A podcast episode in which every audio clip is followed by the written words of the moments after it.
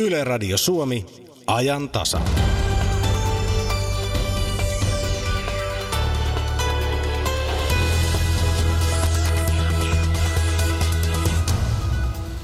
Minkälainen oli vuoden 1917 Suomi? Tuore historiakirja antaa monille ehkä uusiakin vastauksia. MTK vaatii pikaisia kriisitoimia maatilojen talousahdingon helpottamiseksi. Erityisesti viljatilat ovat vaikeuksissa, kun sadonkorjuuseen ei päästä jatkuvien sateiden vuoksi. Hallituspuolueiden sopua koetellut alkoholilain uudistuksen käsittely alkaa tänään eduskunnassa lähetekeskustelussa. Kuulemme myös keppi hevosista ja tuosta uudesta taloustieteen huippuyksiköstä. Aloitamme talouden näkymistä. Ajantasan studiossa Jari Mäkäräinen, hyvää aamupäivää.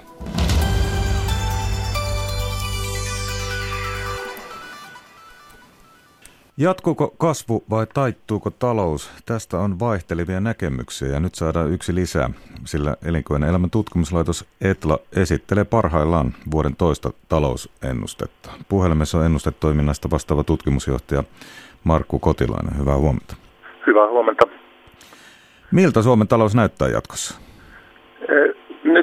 Lopulta ensi vuonna ollaan pääsemässä sille kokonaistuotannon tasolle, millä oltiin vuonna 2008.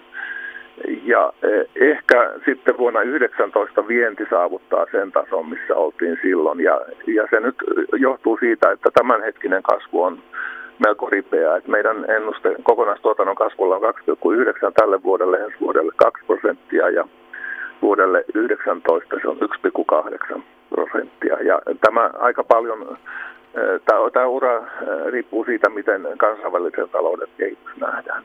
Mutta sinänsä nämä luvut, jos ne tämmöisiä olisi, niin tuota, ne olisi aika hyviä pitkästä aikaa.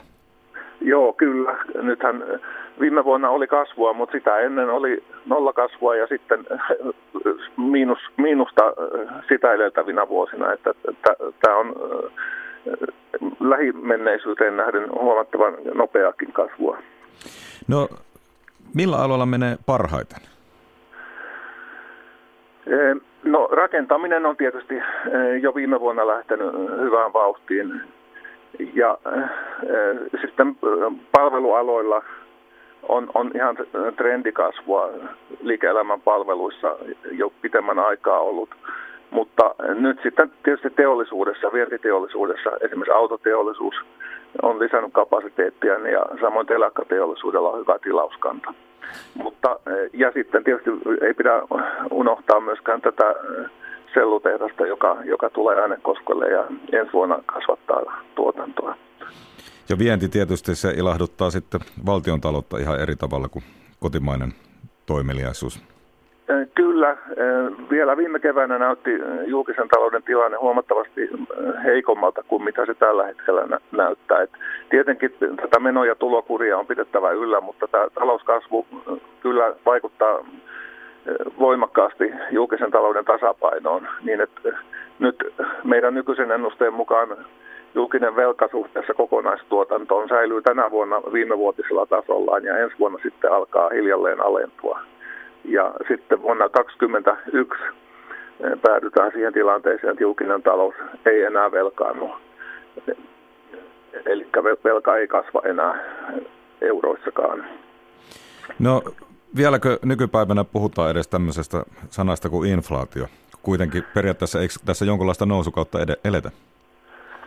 No meidän inflaatioennuste on tälle vuodelle 0,8, ensi vuodelle 1,1 ja, ja sitten ennustetaan, että mentäisiin hiljalleen 2 prosenttia kohti 1,6 on vuonna 2019.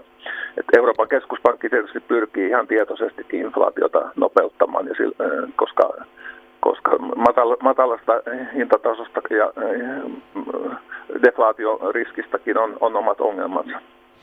No näyttääkö siltä, jos palataan vielä vientiin, että kysyntää suomalaiselle tuotteelle riittää?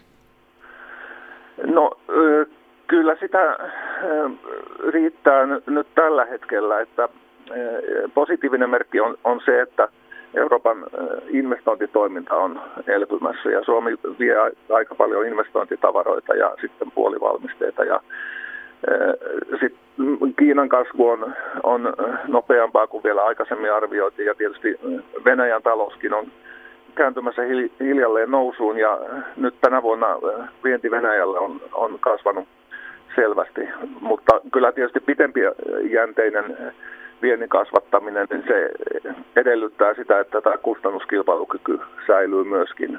Ja se tietysti liittyy näihin tuleviin palkkaratkaisuihin ja, ja sitten nähdään, että miten, miten se kehittyy. No onko joitain muita uhkia talouskehitykselle näköpiirissä? Kansainvälisessä taloudessa nämä akuutit uhkat ovat kyllä eh, lieventyneet, mutta edelleen rahoitusmarkkinaongelmat ovat eh, euroalueella ja myös kehitysmaissa, Kiinassa yksityisen sektorin velka korkealla tasolla.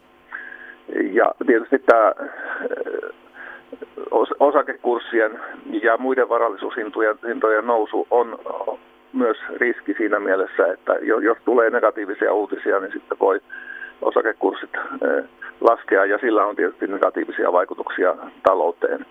Että tämän tyyppisiä nämä, nämä kansainväliset riskit pääasiassa ovat, mutta näitähän on hyvin vaikea ennakoida, että eh, sitten yleensä tulee joku sellainen vaikeasti ennakoitava riski, joka lähtee toteutumaan. No mutta pitkästä aikaa ihan hyviäkin talousuutisia Suomea koskien tai ennusteita, niitä on varmaan tutkijankin ihan mukava kertoa. Joo, kyllä, kyllä tämä on ja erityisesti tuo julkisen talouden koheneva tilanne, niin se, se on tota valopilkku tässä. Elinkeinoelämän tutkimuslaitos Etlan vastaava tutkimusjohtaja Markku Kotilainen, kiitos näistä arvioista. Kiitos. Tämä on ajan tasa. Monin tavoin palkitut ja arvostetut tutkijat Teemu Keskisarja, Markko Kuisma, Kai Hegman ja Jukka Kukkonen ovat juuri julkaiset teoksen 1917 Suomen ihmisten vuosi. Miltä Suomen itsenäistymisvuosi näytti tuon ajan ihmisten silmissä? Miten he se ko- kokivat? Siinä voisi olla pari kysymystä, johon kirjasta vastauksia voi löytää. Tekijöistä kaksi on nyt studiossa Suomen ja Pohjoismaiden historian dosentti Teemu Keskisarja. Tervetuloa. Kiitos. Ja tervetuloa teoksen kuvatoimituksen tehnyt vanhojen valokuvien parissa tehdystä elämäntyöstä palkittu erikoistutkija Jukka Kukkonen. Kiitoksia. Itselle tulee ensiksi lukiessa mieleen, että vuoden 1917 Suomi oli paljon monitahoisempi kuin ehkä olin osannut ajatella. Ehkä meillä historiankirjoitussa jotenkin on mennyt isot tapahtumat vuosiluvut edessä, mutta kyllähän tuo 1917 Suomi oli tuota, aika jo monenlainen maa. Yli kolme miljoonaa asukasta, rikkaita, köyhiä, sosialisteja, porvareita, paljon puolueettomia ja hyvin paljon myös sellaisia ihmisiä, jotka elivät omaa ainutkertaista arkielämäänsä kovin paljon piittaamatta niistä päivän politiikan järähdyksistä ja räjähdyksistä. Ja osin se Suomi näytti jotenkin moderniltakin, kun katsoo noita kuvia. Mistä kaikkialta kuvia on saatu muuten? No yhtenäistä vuoden 17 kokoelmaa tai arkistoa ei ole olemassa. Eli käytännössä tässä lähtökohtana on, olle, on lähinnä aikakauslehdistön nousu. Eli tuosta 0405 tienoilta kuvalehdistö loi nahkaansa ja siitä tuonne vuoteen 17, joka oli Suomen Kuvalehden ensimmäinen ilmestymisvuosi, täysi ilmestymisvuosi. Siinä välissä valokuvaus myös muuttui. Ja tässä on pyritty löytämään, haluttu löytää niitä, niitä valokuvaajia, jotka keskeisesti loivat sitä Suomi-kuvaa silloin kahdella ensimmäisellä vuosikymmenellä. Miten on mahdollista, että yhä löytyy, voisiko sanoa, julkaisemattomia aarteita? No arkistot ovat sitä varten, että ne kätkevät. Tuota, mutta noista kuvista jotenkin, niin, niin no onhan siellä tietysti semmoista aika perinteisen näköistä. Voisi kuvitella, että kuitenkin Suomi taisi olla aika maatalousyhteiskunta vielä silloin, mutta että siellä on paljon semmoista hyvinkin nykyaikaista.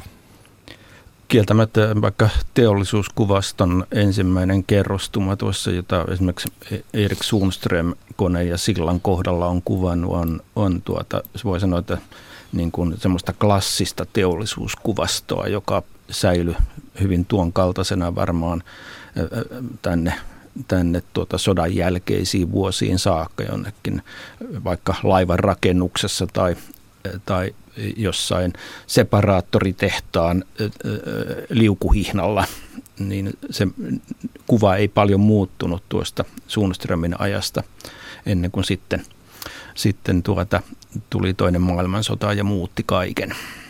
No Teemu Keskisarja, tuossa kuultiin tosiaan uutisista, että vienti nyt vetää Suomea, niin tuota, meillähän oli jo silloin, siis osalla Suomea meni melko hyvin, meillä oli paljon teollisuutta ja kauppaa vaikka. Suomi oli edellisen 50 vuoden aikana edistynyt uskomattomasti, varmaan enemmän kuin vuodesta 1967 vuoteen 2017. Mutta sitten kesällä 1917 kaikki meni päin helvettiä. Meidän ainoa kunnon ulkomaankauppakumppani Venäjä putosi kokonaan pelistä vallankumouksen kaauksen ja rintaman luhistumisen takia. Siitä syystä suomalaisilta lopputyöt jopa siinä määrin, että lakkolaisilla ei ollut oikein mistä lakata.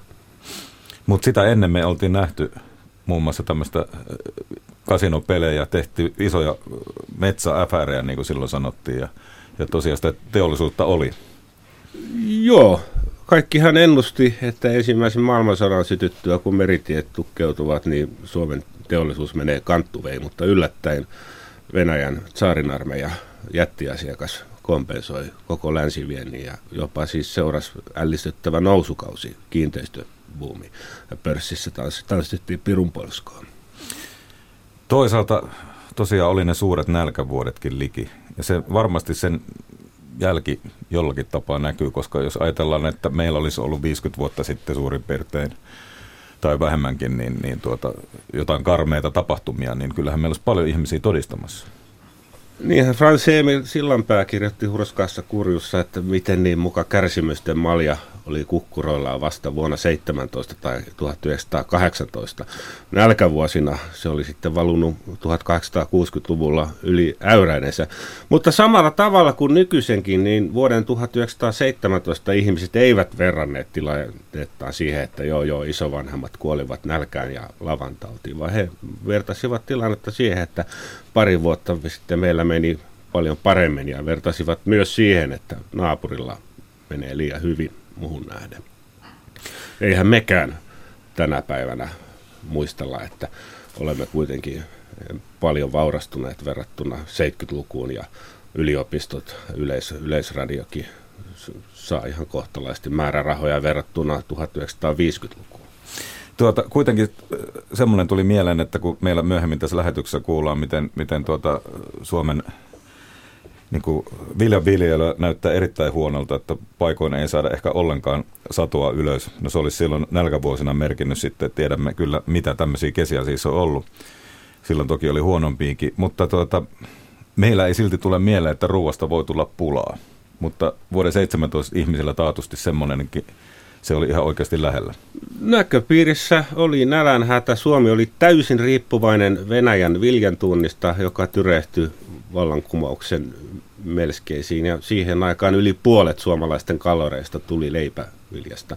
Ihan perusteltua oli kesällä 17, varsinkin kun oli huonot ilmat ja lakkoja ennustaa, että seuraava talvi on, on nälkätalvi ja kesällä kymmeniä tuhansia suomalaisia kuolee ei luoteihin, vaan nälkään ja kulkutauteihin valokuvan puolella on aika jännittävää katsoa, miten tuo nälkä näkyy valokuvissa.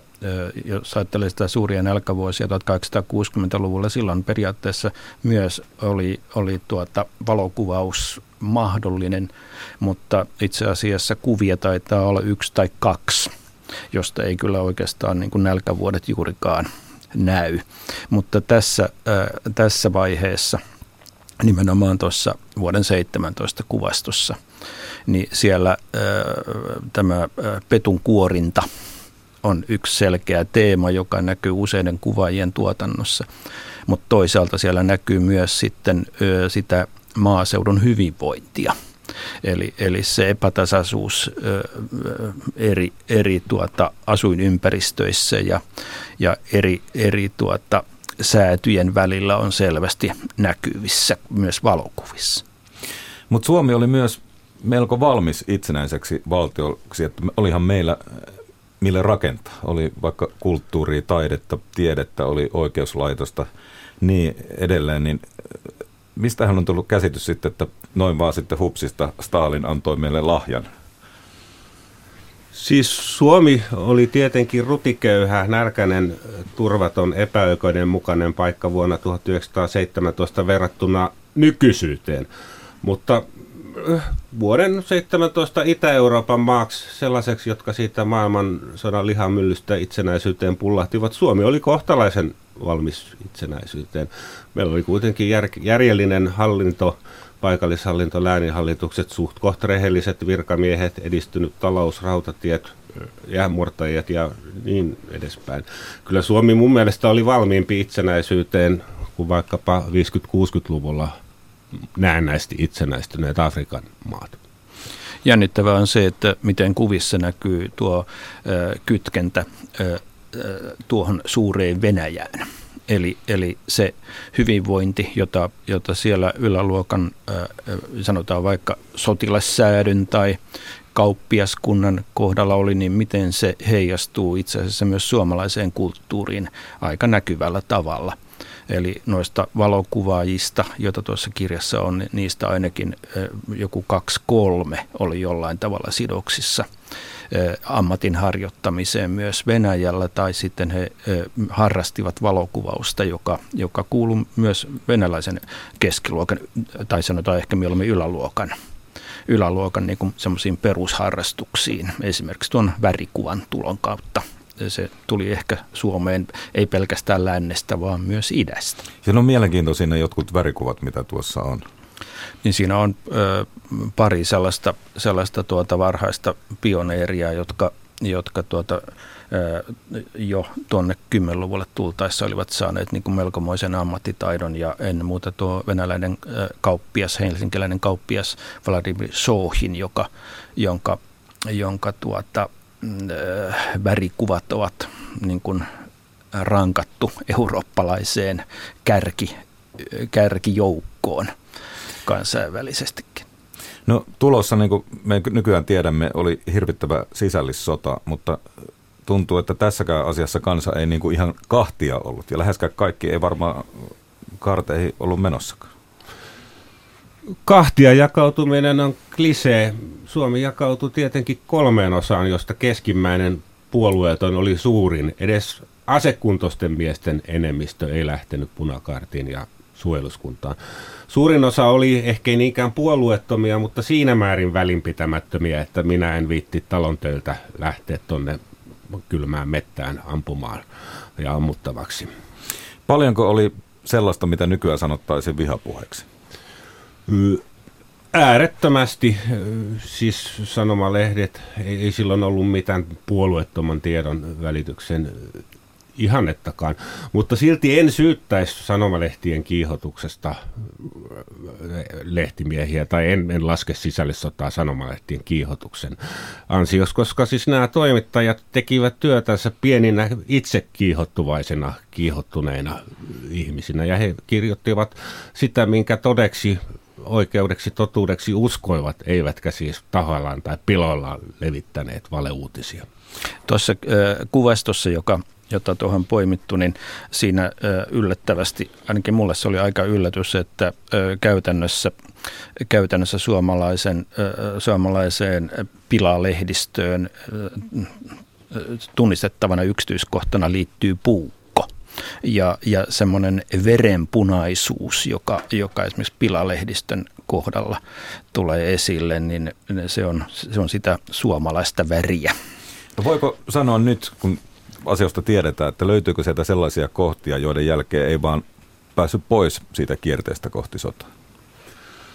Arpa oli heitetty viimeistään marraskuun suurlakon aikoihin 1917. Suomessa vilisi organisaatioita, instituutioita ja yksilöitä, joiden olemassaolon oikeutti tulevan tuleva sota. Eivät valkoisen, tulevan valkoisen armeijan kenraalit tai punakartin päälliköt edes halunneet rauhaa, vaikka olisivat saaneet kaikki vaatimuksensa läpi. He halusivat henkilökohtaiseen sankariaikaansa ja yllättävän monet pienetkin ihmiset hyppäsivät vapaaehtoisesti liekkeihin ja sytyttivät sotaa. Ja siinä oli, oli tota, kuulutettu muutaman tuhannen hengen joukon nimeltä jääkärit, joiden tehtävä oli kylvää, kylvää tuo epäsopua ja toimia, toimia tuota aluksi maanalaisesti ja sen jälkeen muodostaa se virallinen armeija.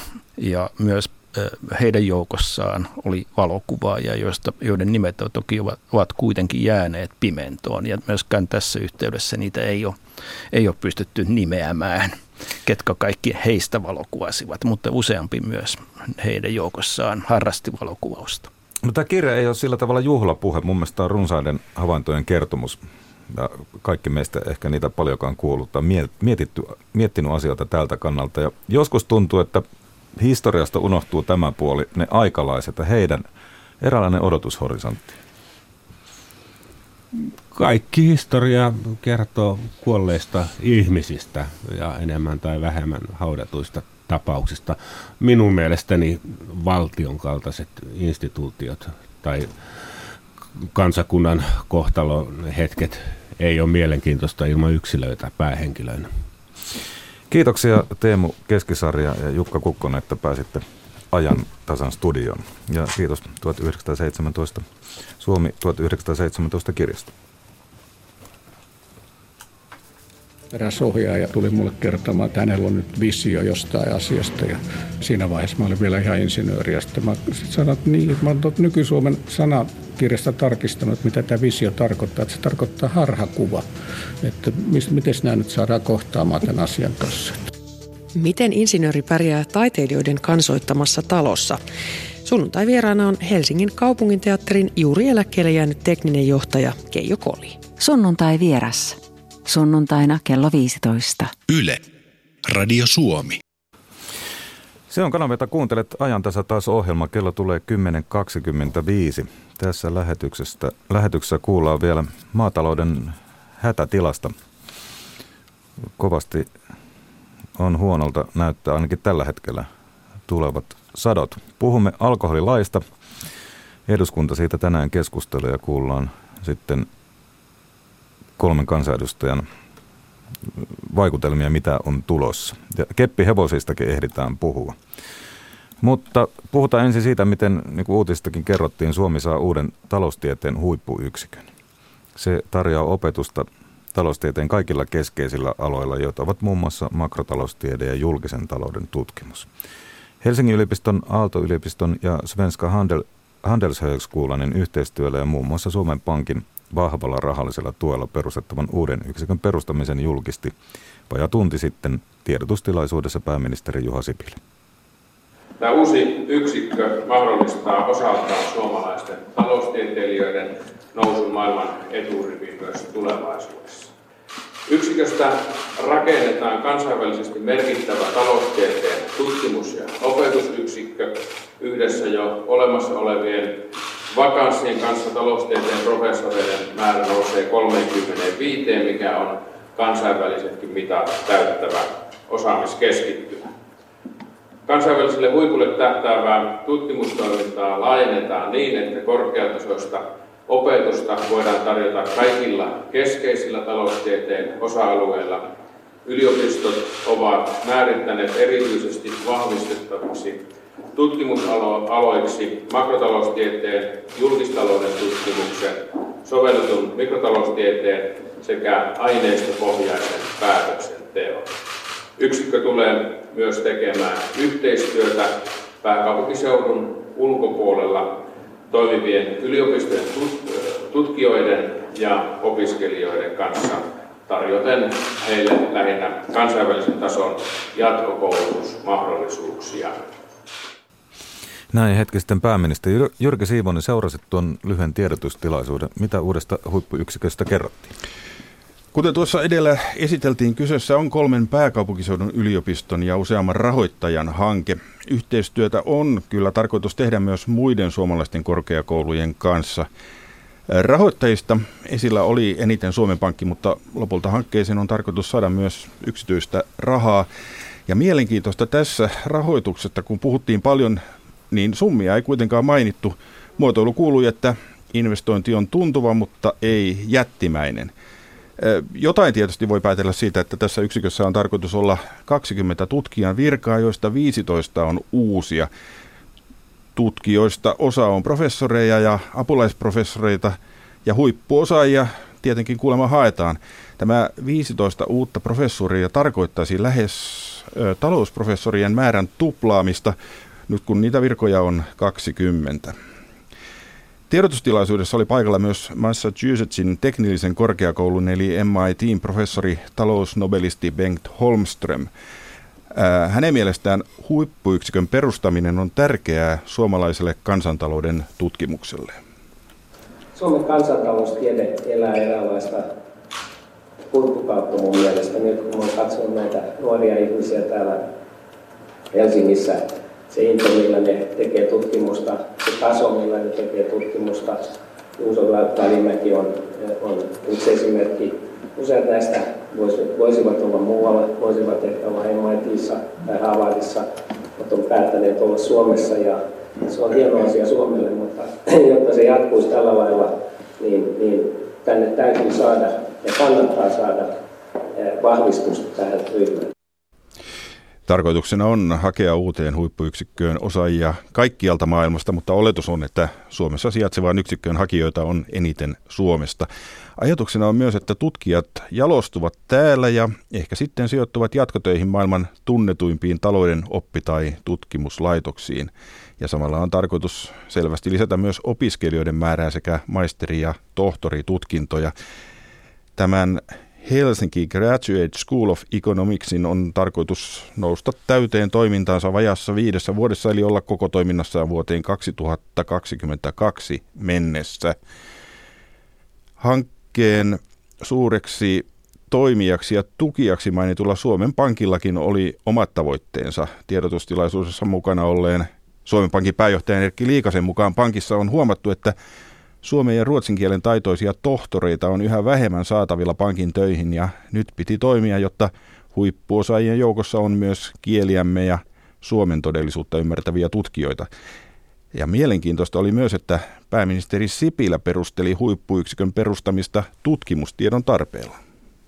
Tässä tehtävässä olen huomannut sen, miten tärkeää tutkimukseen perustuva tieto on talouspoliittisen päätöksenteon valmistelussa meidän pitää tässä pyrkiä koko ajan parempaan.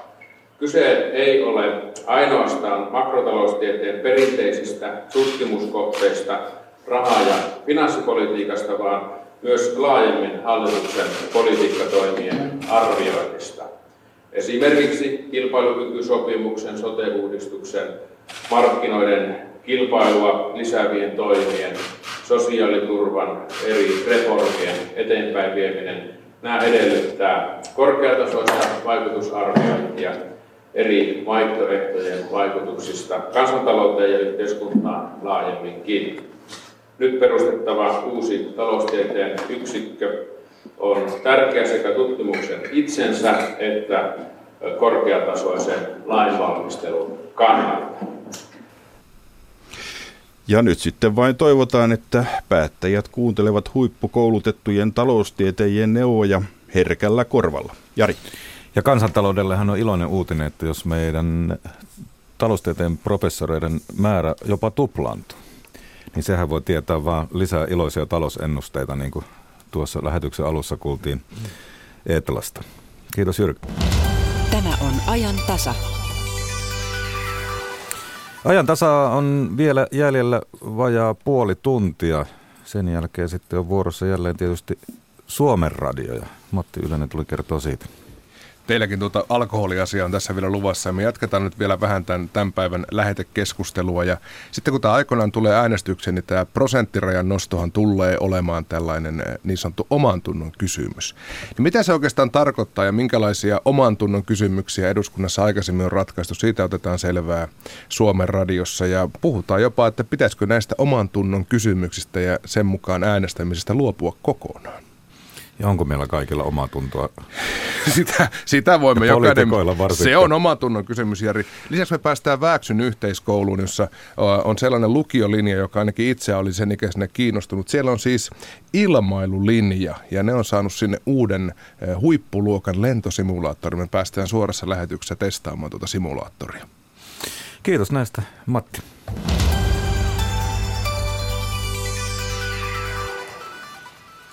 Sitten maatalouteen MTK vaatii pikaisia kriisitoimia maatilojen talousahdingon helpottamiseksi. Erityisesti viljatilat ovat vaikeuksissa, kun sadonkorjuuseen ei päästä jatkuvien sateiden vuoksi. MTK-valtuuskunnan puheenjohtaja Tommi Lunttila äänekoskelta sanoo, että maataloudessa katastrofin ainekset alkavat olla kasassa. Terho, Tenho Thunberg haastattelee. MTKn valtuuskunnan puheenjohtaja Tommi Lunttila, onko, tämä jo, onko tässä jo katastrofin ainekset käsillä? No kyllä todellakin tämä jatkuva sade, mikä on, on estänyt viljanpuineille pääsyä, niin on jo kyllä aiheuttanut sen, että viljatiloilla ja yleensäkin kaikilla maatiloilla on tällä hetkellä ihan selvät katastrofin ainekset kyllä kasassa. Eli pellolla vilja on märkää ja, ja sitä ei päästä puimaan ja pelkona on, että kerkeekö se edes valmistumaan ja, ja se, että se voi alkaa pian itämään siellä pellolla se märkä kasvusta.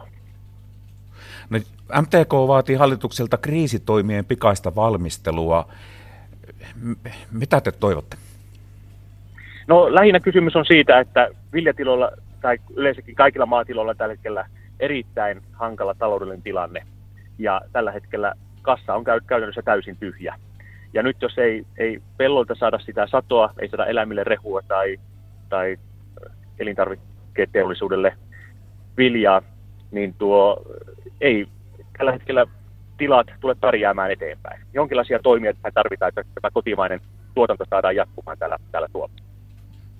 Onko sulla käsitystä, mikä tilanne Keski-Suomessa on nyt viljatiloilla? Päästäänkö puimaan ollenkaan? No tällä hetkellä on etelässä Keski-Suomessa on päästy aloittamaan viljanpuinteja. Ja se viesti, mikä olen kuullut sieltä, niin vilja on edelleen erittäin märkää. Ja jos sitä aletaan kuivaamaan kuivurissa, ja voi kestää erittäin monta tuntiakin ja kallilla polttoöljyllä, kun sitä kuivataan, niin se ei tuo yhtään mitään tulosta tiloille tällä hetkellä, kun kaikki kustannukset menee sitten siihen viljan kuivaamiseen. No onko MTKlla nyt sitten ihan lähiaikoina mitään suunnitelmia, miten tässä tilanteessa nyt toimitaan?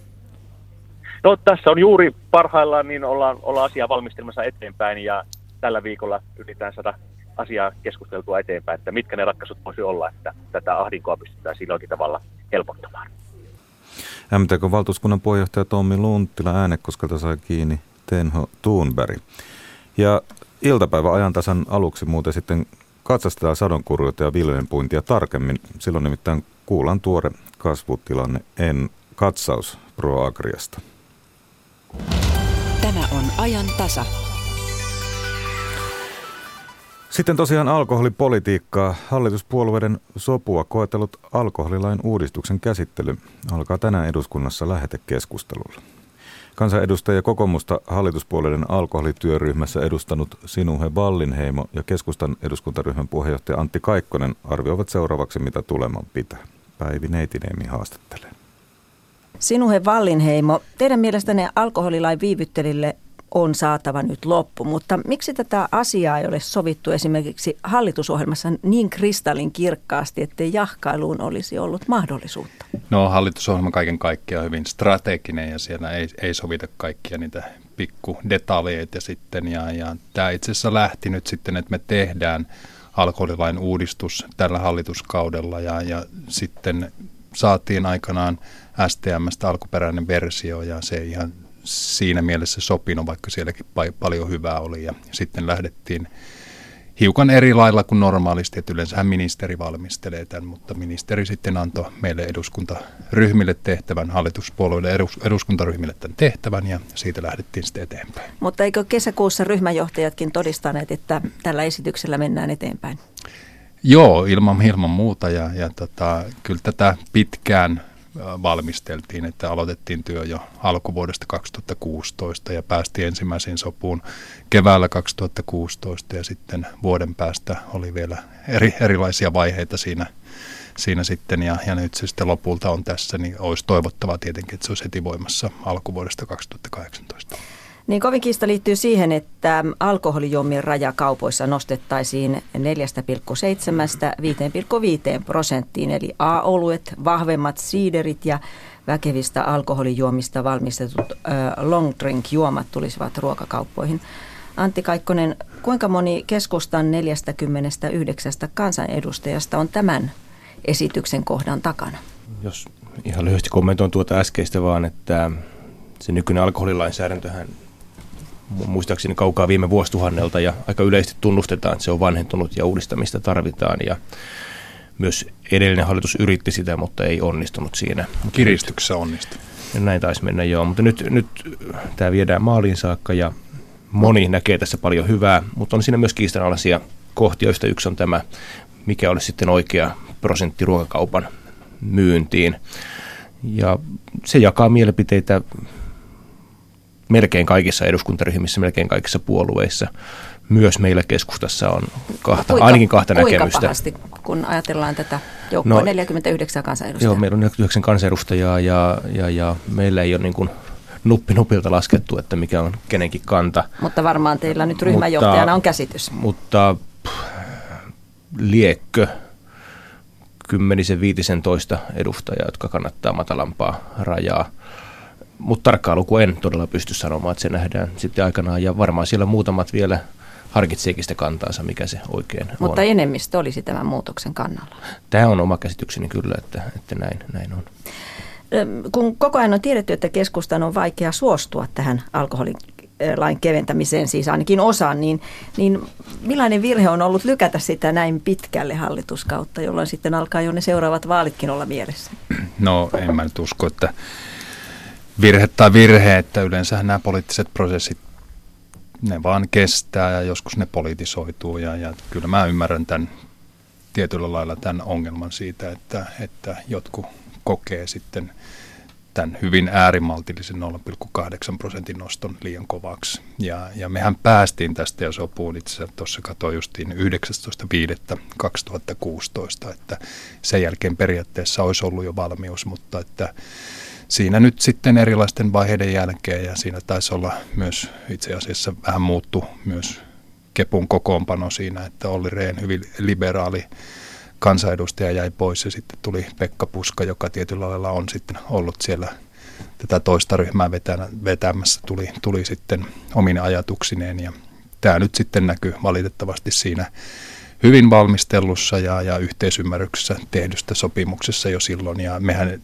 itse asiassa hyväksyttiin kokoomuksessa tämä yksimielisesti silloin 19.5. Ja, ja niin teki myös perussuomalaiset. Ja semmoinen kuva mullakin jäi, että noin kaksi kolmasosaa oli Kepun puolueesta sitten tämän takana silloin aikana, kun tehtiin tämä sopimus. Niin, nimenomaan tämä, tämä yksi kohta, siis tämä alkoholiprosentti, se on oman tunnon kysymys. Eli siitä jokainen saa äänestää oman harkintansa mukaan. Sinuhe Vallinheimo, minkälainen käsitys teillä on sitten opposition tai ylipäätänsä opposition voimasuhteista puolesta ja vastaan? No puolesta ja vastaan varmasti on, on tie, tietenkin ja, ja tässähän nyt sitten varmasti se iso kysymys on se, että haluaako oppositio lähteä tekemään tällä sitten oppositiopolitiikkaa. Ja siinä vaiheessa se tarkoittaa, että systemaattisesti äänestäisivät tätä lakiesitystä vastaan, koska se on hallituksen esitys. Ja, mutta että kyllä mä oon kuullut, että jokaisessa ryhmässä oikeastaan pois lukien kristilliset on myös ihmisiä, jotka ymmärtää tämän ja, ja haluaa edetä tällä 5.5. Ja kuitenkin kun katsoo, mitä esimerkiksi suomalaisen kansa on sanonut tästä, että kaksi kolmasosaa on tämän puolella, että kyllä, kyllä silläkin on kuitenkin painoarvo, että, että suurin osa kansasta on tämän uudistuksen takana. No sitten toisaalta, kun tämä laki menee sosiaali- ja terveysvaliokuntaan lähetekeskustelun jälkeen, niin MTV-uutisten sunnuntaisen kyselyn mukaan valiokunnan 17 jäsenestä peräti 10 haluaa säilyttää nykyprosentin, niin kuinka hyvin tämä antaa osviittaa lain etenemiselle ja menestymiselle juuri tässä prosenttikohdassa? No ei siitä voi mielestäni vielä kovin pitkälle meneviä johtopäätöksiä vetää, että, että kyllä se lopulta tämä asia ratkaistaan eduskunnan suuressa salissa ja jokainen ääni on siinä sitten ratkaiseva ja merkityksellinen ja voi ennakoida, että se voi olla aika tasainenkin äänestys. Ja laki ei kaadu, koko laki ei kaadu vaikka, vaikka Joo. tähän Joo, näin on, näin on sovittu, että tässä tietysti tämä keskustelu julkisuudessa on hyvin pitkälle keskittynyt tähän 5,5 kysymykseen, mutta itse asiassa koko laki on kuitenkin menossa eteenpäin ja siinä on hyvin järkeviä pykäliä, riippumatta siitä, mitä mieltä sitä 5,5 on. Ravintolabyrokratiaa, aika semmoista älytöntäkin ravintolabyrokratiaa puretaan ja esimerkiksi pienpanimoiden asemaa helpotetaan.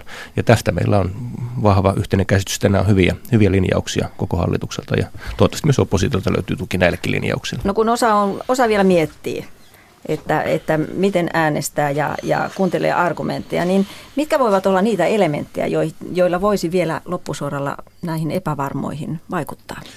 No nythän kyllä hallitus teki aika, aika merkittävän muutoksen siinä mielessä, että mehän lisättiin nyt tai, tai nostetaan alkoholiverotusta sadalla miljoonalla, joka pitäisi olla kuitenkin varmasti semmoinen signaali myös monelle tätä miettivälle, että kyllä me niin kuin tässä tosissaan ollaan myös sitten siinäkin, siinäkin että, että kulutus ei Suomessa lisääntyisi siinä määrin kuin jotkut pelkää, että, että kyllä mun mielestä tämä on hyvin merkittävä merkittävä korotus nyt ja, ja kun katsoo tätä Suomen trendiä muutenkin, että meillä on ollut laskeva alkoholin kulutus tässä vuosia ja vuosia ja, ja varmasti tämä 100 miljoonaa, millä nyt korotetaan, niin nimenomaan pitää huolen siitä, että ei tässä mitään merkittäviä piikkejä varmasti tule siinä, vaikka nyt sitten nelosolut ja, ja siiderit ja, ja tota, kinit nyt tulisikin sitten kauppoihin. Niin Antti Kaikkonen, tekin olette ollut tätä mieltä, että ehkä keskustalaisten päätöksentekoa helpottaa tämä veronkiristys, alkoholiveron?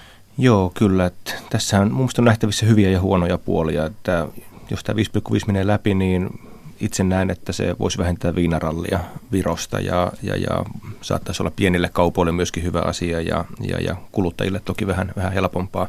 Mutta tietysti ne, jotka näkee tämän huonona asiana, niin heilläkin on ihan hyviä argumentteja, että kyllä se voi tuoda lisää alkoholihaittoja ja alkoholi on monessa perheessä Suomessa vakava ongelma. Ei sitäkään kannata vähätellä sitä, sitä mielipidettä. Vielä tuosta veronkorotuksesta. Miten se kohdennetaan? Minkä suuruisena mihin? Se on nyt harkinnassa ja pohdinnassa valtiovarainministeriössä. Mutta jos on niin, että tämä 5,5 johtaa siihen, että näiden nelosten ja lonkeroiden hinnat laskee selvästi tuolta alkon nykyisistä hinnoista, niin tietysti saattaisi olla järkevää, että sitä sitten painottaa siihen, mutta tätä säätelee kyllä myös sitten EU-lainsäädäntö, että miten sitä voidaan käytännössä kohdentaa, ja tätä täytyy nyt käydä sitten vielä valtiovarainministeriössä läpi, että onko se ylipäätään mahdollista kohdentaa tai painottaa sinne. Varmaan jonkinnäköinen sivu on järkevää laittaa sitten vähän, vähän sinne vahvempiinkin kovin valtavia senttimääriä se korotus ei tule merkitsemään sitten yhden, yhden olutpullon tai lonkeropullon hinnassa. Että. Niin vuodesta 2008 äh, lähtien on alkoholiveroa korotettu viisi kertaa keskimäärin 10 prosenttia, mutta nyt on spekuloitu, että se korotus olisi ale, alempi ehkä. Mm. Seitsemästä ja puolesta on puhuttu, mutta... Tämä lienee vähän pienempi korotus kyllä. Kyllä tämä on pienempi, joo. joo.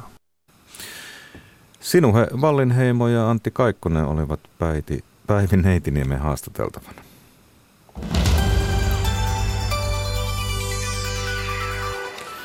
Tiistain kolumnistina on Väestöliiton parisuhdekeskuksen johtaja Heli Vaaranen. Hän pohtii keinoja käsitellä työpaikkakiusaamista. Kesä jäi haikeasti taakse. Työpaikoille ovat palanneet ruskettuneina työkaverit, pomot ja alaiset. Sinne palasivat myös kiusaajat ja heidän kiusattunsa. Kun alkusyksyn pilvet keräävät sadetta ja heittävät sen kasvoillesi matkalla töihin, työpaikkakiusaajasi on jo siellä odottamassa – hän on yli kesän levättyään taas voimissaan. Suomessa työpaikkakiusaaminen on yleistä, vaikka työntekijän lakisääteinen velvollisuus on välttää muihin työntekijöihin kohdistuvaa häirintää. Miksi tätä ei saada kuriin?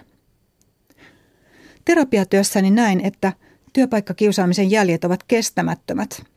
Ne vaikuttavat kiusatun parisuhteeseen ja perheeseen vuosien ajan ja joskus koko elämän – on vaikea huolehtia lapsista, kun itsestä tuntuu, että on tuhon oma. On vaikea rauhoittua viettämään parisuhdeiltaa, kun mieli on musta. Tavallisimmin kiusattu haluaa vain luovuttaa. Hän on epätoivoinen ja ahdistunut. On tavallista, että läheiset ja työtoverit vähättelevät kiusatun kokemusta. Sehän oli vain huumoria. Hyvin helposti Kiusattu syyttää itseään, kun ei pysty puolustautumaan tai ottamaan kyseenalaista leikkiä leikkinä. Kiusattu kokee, että hänen ihmisarvoaan uhataan. Hän pelkää työpaikkansa ja toimeentulonsa puolesta. Pitkään kiusaamisen kohteena olleet kärsivät posttraumaattisesta stressireaktiosta ja kokevat olevansa mitättömiä. Kiusaamisen vastaiset toimenpideohjeet vaikuttavat psykoterapian ammattilaisen näkökulmasta hyvin naiveilta. Mene hänen huoneeseensa ja kerro hänelle, miltä se tuntuu. Eli astu suoraan leijonan luolaan, Pelkkä samaan työtilan saapuminen aiheuttaa kiusatulle heikotusta. Ota työtoveri mukaan. Miksi sekoittaa sinun työturvallisuus uhkaasi ulkopuolisia asiaan kuulumattomia ihmisiä? Kerro, miten pahalta se tuntuu. Niinhän sen on tarkoituskin tuntua pahalta. On helppoa viedä ihmisen usko itsensä siten, että hän ei jaksa taistella, eikä koe kenenkään tukevan häntä. Vielä mietin tavanomaista ohjetta siitä, että mene kertomaan esimiehelle. Kuinkahan monella työntekijällä on niin luottamuksellinen suhde esimieheen, että voi paljastaa suurimman häpeänsä ja epävarmuutensa työnantajan edustajalle. Nimittäin asiat näyttävät eri ihmisistä erilaisilta. Yhdysvaltalaistutkimus havaitsi, että monet työpaikkakiusaajat ovat esimiestensä suosiossa ja menestyvät hyvin urallaan, huolimatta siitä, että organisaatiossa samaan aikaan koetetaan saada työpaikkakiusaaminen loppumaan. Kiusaamista on aina käsiteltävä työsuojelurikoksena. Sen hoitakoon ammattilaiset. Ei ole oikein velvoittaa kiusattua suojelemaan itseään. Itse kannatan ongelman viemistä suorinta tietä työterveyshuoltoon. Oma lääkäri on monille työelämässä se kaikkein luotettavin ihminen, jolle voi puhua. Kannatan työsuojelurikoksesta samaa ilmoitusvelvollisuutta kuin esimerkiksi lastensuojelurikoksesta. Kiusaamisen syitä on lukemattomia.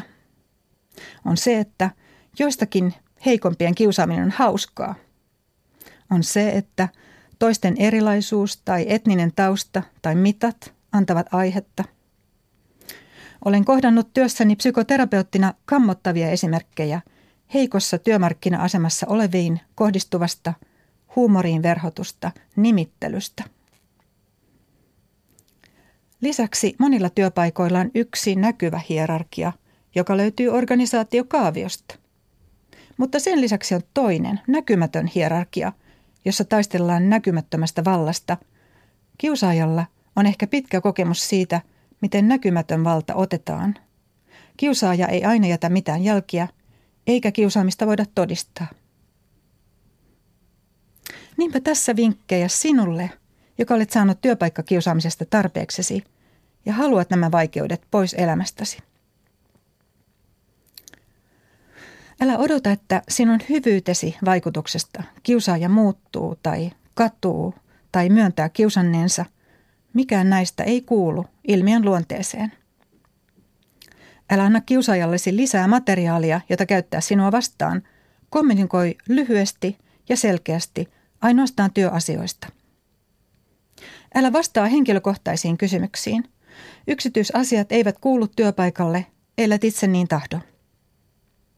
Älä vastaa alatyylisiin sähköposteihin, äläkä käytävillä heitettyihin karkeuksiin. Älä koskaan jää huoneeseen yksin kiusaajasi kanssa. Ja lopulta kerro kaikki työterveyslääkärillesi. Työterveyslääkärisi soittaa luvallasi esimiehellesi – ja vaatii turvaamaan työturvallisuutesi. Anna itsellesi ja työpaikkakiusaajallesi toisenlainen syksy.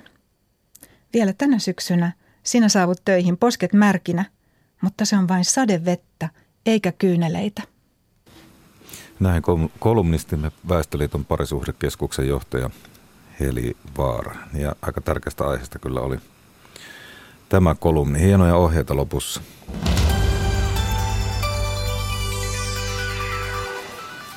Sitten puhumme keppareista ja siitä, miten harrastus ja fanittaminen voivat johtaa myös työhön ja yritystoimintaan. Näin kävi hattulalaiselle äidille ja tyttärelle. Keppihevosbuumin ja sosiaalisen median ansiosta kaksikon valmistavat keppihevoset laukkaavat kotimaan lisäksi myös maailmalle. Virva Klaasio ja Julia Aarkivi ovat yllättyneitä keppihevostensa suosiosta. Keppari pajalla kävi Tiina Kokko. Mä oon saapunut tänne taikakepparin itse asiassa työpajaan, voisiko näin sanoa, tai ainakin työpajan porteille. Tuolla kun katsotaan tuonne vasemmalle huoneeseen, niin siellä ihan selvästi siellä on ompelukoneet ja siellä on keppejä ja siellä on hevosia päitä, joita tulee, niin tehdas on tosiaan tuolla ja tässä on tämmöinen varasto, kun tullaan ovesta sisään. Virva Klaasio, ootko jo laskenut montako keppihevosta oot tehnyt? Hmm, kyllähän niitä on varmaan lähemmäs 2000 tehty. Osan niistä on Julia tehnyt kuitenkin, että kaikkia sitten ihan itse. Virva, miten taikakeppari sai alkunsa? Miten ihmeessä sinä ja tyttäresi Julia Aarekivi aloitte tekemään keppihevosia? Se lähti oikeastaan siitä, että Julia pyysi mua tekemään niin kuin ensimmäisen keppihevosen itselleen ja sitten Julia halusi sitten, kun mä sanoin, että minä en tee enää yhtäkään keppihevosta, siitä tuli aivan kammottava, niin Julia innostui tekemään niitä. Ja niistä alkoi tulemaan koko ajan parempia ja parempia. Sitten niitä alettiin markkinoimaan torissa, kun kaverit oli ensin niitä halunnut. Ja sitten niitä alkoi menee sitä tahtia, että se toiminimen perustaminen tuli ajankohtaiseksi. Ja sitten 2015 joulukuussa perustettiin Julialle oma toiminimi. Ja siitä se, siitä se on sitten ollut täyttä laukkaa eteenpäin. Olisitko itse arvannut, että nyt kun ollaan tässä syksyssä 2017, teillä on oma osakeyhtiö, Taikakeppari Oy, ja teiltä lähtee näitä keppihevosia ties minne maailmalle? En olisi ikinä voinut kuvitella tätä suosioa. Että niitä menee pitkin maailmaa. Että kansainvälinen myynti on niin kuin kovassa nousussa. No miten te olette päässyt sinne kansainvälisille markkinoille? Se on oikeastaan toi sosiaalinen media. Instagram ja Facebook ja puskaradio. Et sitä kautta se menee. Kun joku hankkii tällaisen teidän tekemän keppihevosen, niin sitten joku tuttu tai naapuri tai joku muu vastaava, hei mä haluan samanlaista. Kyllä, ehdottomasti. Näitä soittoja tulee meille niin kuin siis viikoittain, että meidän naapuriin on ilmestynyt tämmöinen keppihevonen, että tämmöinen pitää saada meillekin, koska voidaan saada. No mitä sä Julia innostuit noista keppihevosista ihan alkujaankin? Se oli varmaan siitä, kun ensimmäisellä kaverilla oli semmoinen ja sitten piti tota itsekin saada hevonen. No miten sä innostuit tekemään niitä? Hmm, se oli varmaan sen ensimmäisen jälkeen sitten, kun tota, piti vähän kehittyä ja saada useampi niitä ja siitä sitten lähti. No, no kun sä lähdet tekemään tämmöistä keppihevosta, niin miten sä lähdet liikkeelle? No eka pitää tietty vähän suunnitella ja sitten leikkaa niitä paloja ja ompelee. No tässä on näitä valmiita keppihevosia. Tässä on tämmöisiä ruskeita, jolla on tämmöinen vaaleaharja ja sitten on myös sellaisia, joilla on tähän tämmöinen tummemman ruskea tämä harja. Harmaa harja on siinä ja, ja sitten on tota, tosiaan valkoisia ja mustiakin löytyy, ihan kaiken värisiä hevosia, ihan niin kuin oikeassakin elämässä. Mutta onko nämä nyt jotenkin, jotenkin tietyn rodun mallisia? No näissähän on niin kuin alkuperäinen on vähän niin kuin se arabi sitten ettei niin kuin Suomen hevonen ei kelvannut? On, on tota kyllä Suomen hevosiakin. Tietenkin tähän keppihevoseen. Tähän tarvitaan myös, siellä täytyy olla päitset ja riimut ja suitset ja kaikki mahdolliset jutut, niin kumpi on hankalampaa sitten valmistaa? Siis tämä itse keppihevonen vai sitten kun tehdään näitä kaikkia, mitä tähän liittyy? Varusteet, varusteet vie eniten aikaa. Et me tehdään niin kuin niin kuin mittatilauksena ne varusteet, eli asiakas saa itse valita nuo timanttien värit, nahan värit ja kaikki, eli ne kaikki toteutetaan aina toiveiden mukaisesti, niin se on niin kuin kaikkein aikaa vievin osuus siinä, ne varusteet. Tuleeko jokainen hevonen myös testattua, että sillä pääsee täyttä laukkaa? Kyllä, no, Julia on hoitanut tämän testauksen hyvin mallikkaasti. Niin joo, eli Julia, sä hoidat tämän testauksen, että tota, miten sitä sitten testataan sitä hevosta? Mm, no tota. Tehdään oma esterata tuolla ja sitten käydään. Kyllä.